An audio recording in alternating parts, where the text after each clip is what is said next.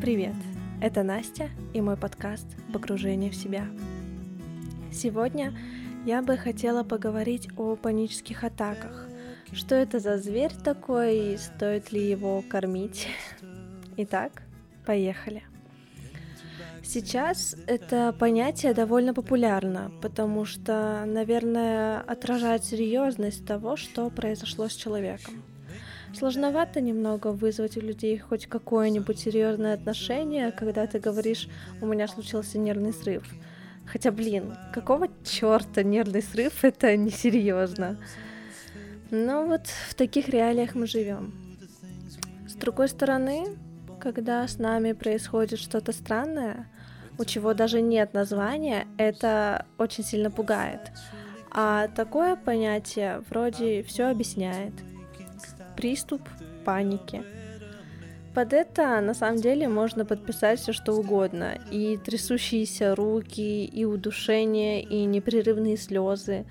Каждый же по-своему паникует, правда? Поэтому теперь, когда у человека что-то случилось, чего он не понял, он загуглил и приписал себе это как паническую атаку. И становится немного спокойнее. В этом нет ничего плохого, не подумайте, что я осуждаю, я поступаю точно так же. Все странное, что со мной происходит, я называю панической атакой. И фиг поймешь, так ли это на самом деле. Потому что диагноз ставят врачи, но кто пойдет к врачу из-за этого? Так что я провела расследование среди психологов, на которых подписано и выяснила, что такое паническая атака на самом деле.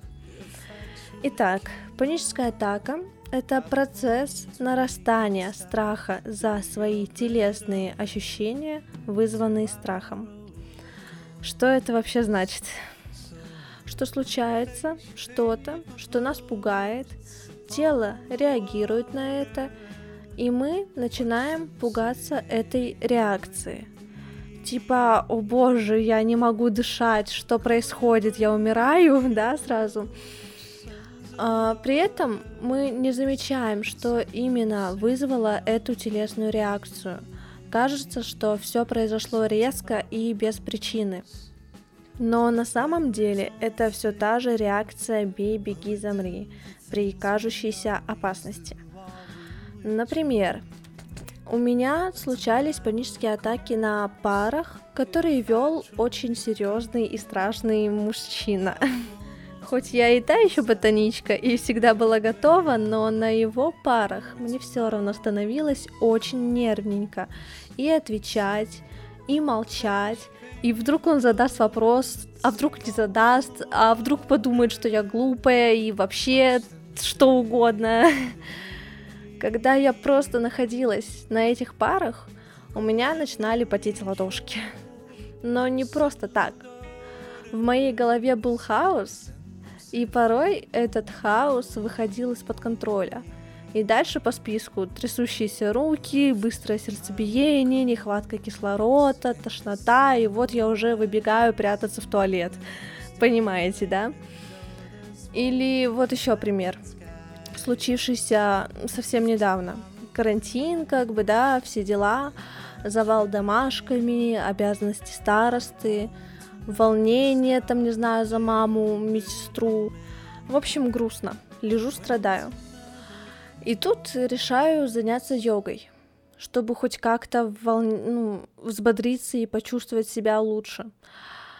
И вот в позе собакой мордой вниз что бы могло пойти не так, я вдруг начинаю задыхаться и рыдать.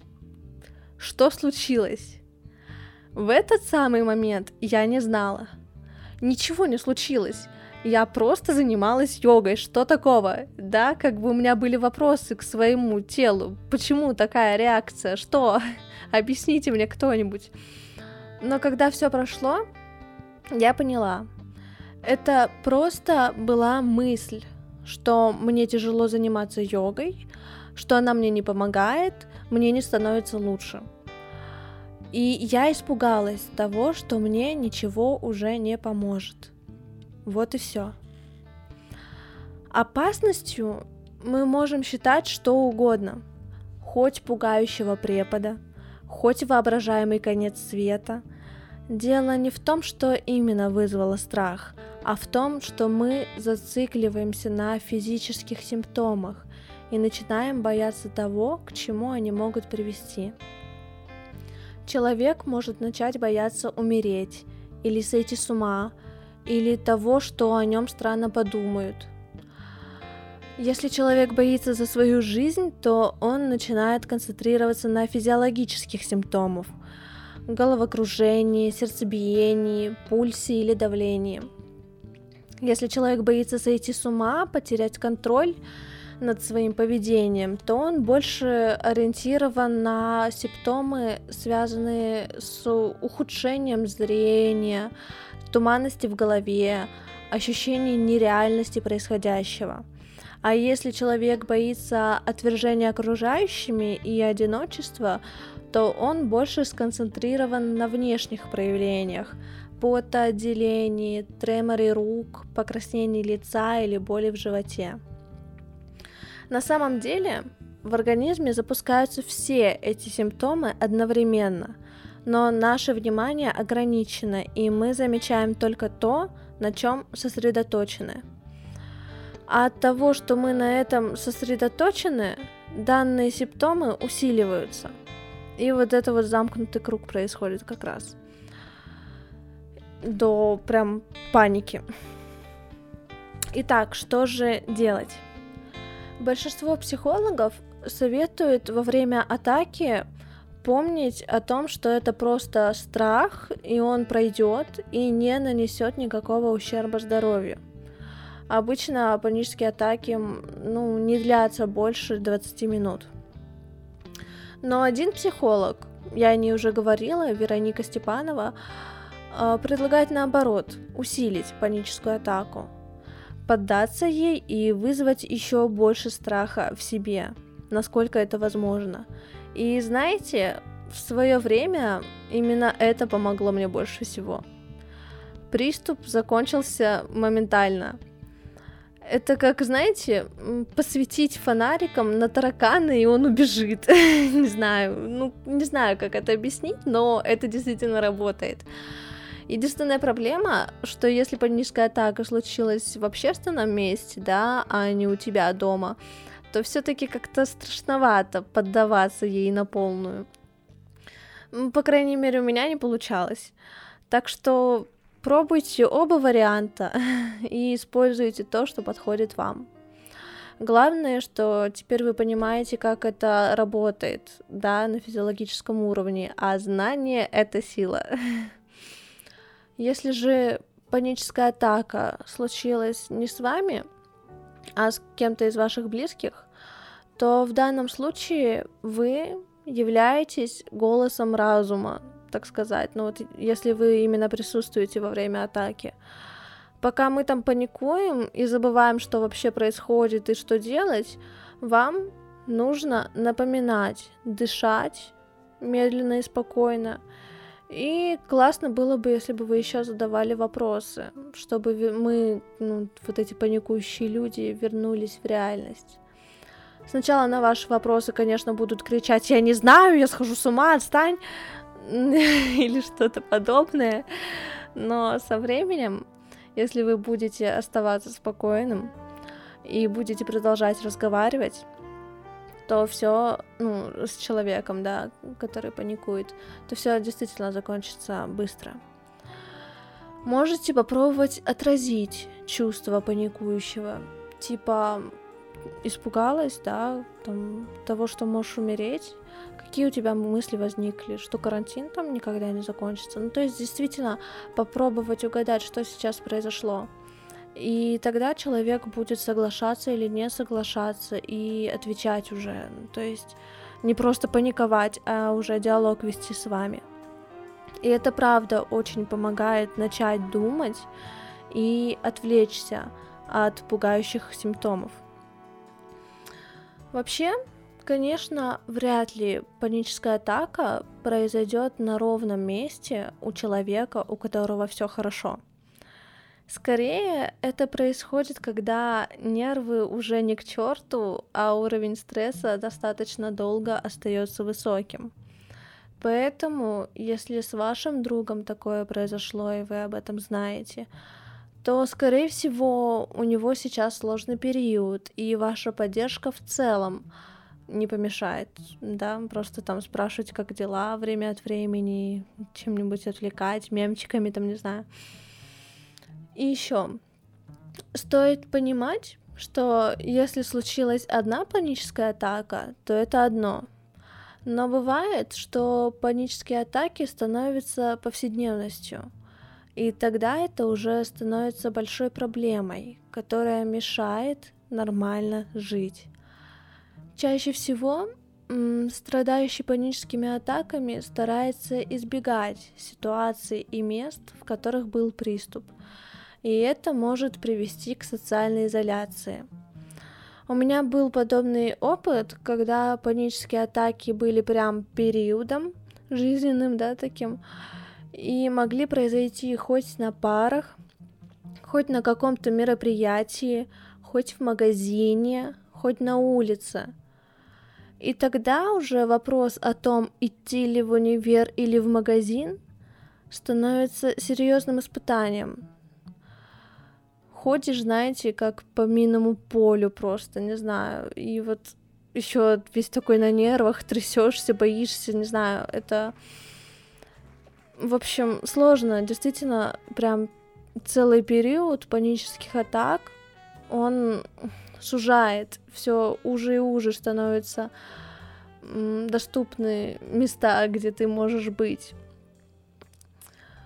И именно в этот период своей жизни я поняла, что не справлюсь со своими проблемами сама, что я не пойму, из-за чего происходят атаки и как с ними бороться, потому что все, что я находила, какую информацию, да, в интернете, это, ну вот, я даже не могла найти, что это действительно означает. Я видела только симптомы, перечисление симптомов, что вот у вас удушение может происходить, вот у вас может потоотделение, ля-ля-ля.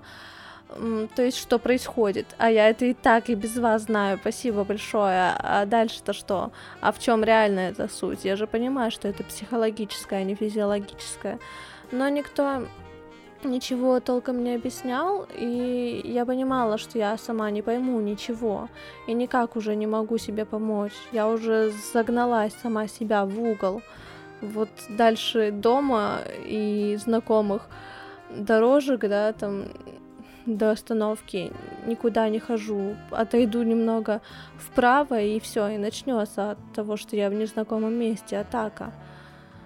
Вот, и именно в этот период я все-таки пошла к психологу. И тогда только у меня все прошло. Поэтому, если вы оказались в подобной ситуации, то я не могу, я не знаю, что посоветовать, кроме психотерапии. Поэтому, ну, об этом я уже говорила. Либо в поликлинику, да, к психотерапевту, либо к психологу, либо там бесплатные какие-то службы. Но, по крайней мере, вы сейчас э, знаете информацию необходимую. Так что, может быть, вам станет все-таки легче и без помощи.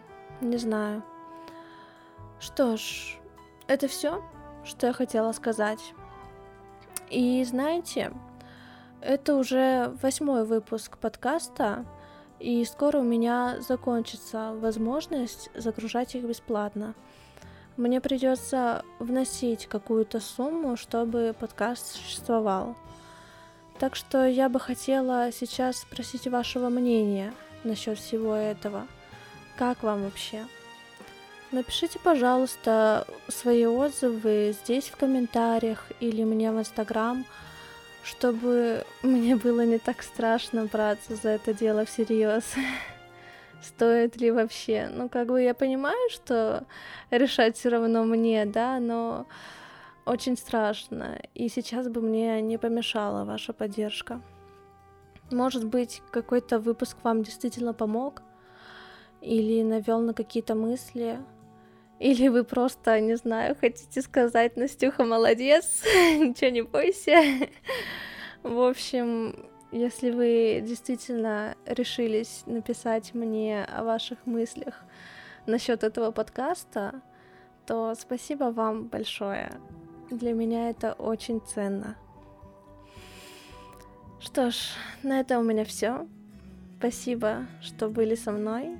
И если вам есть что сказать или спросить, пишите мне в Инстаграм. Пройдем через это вместе.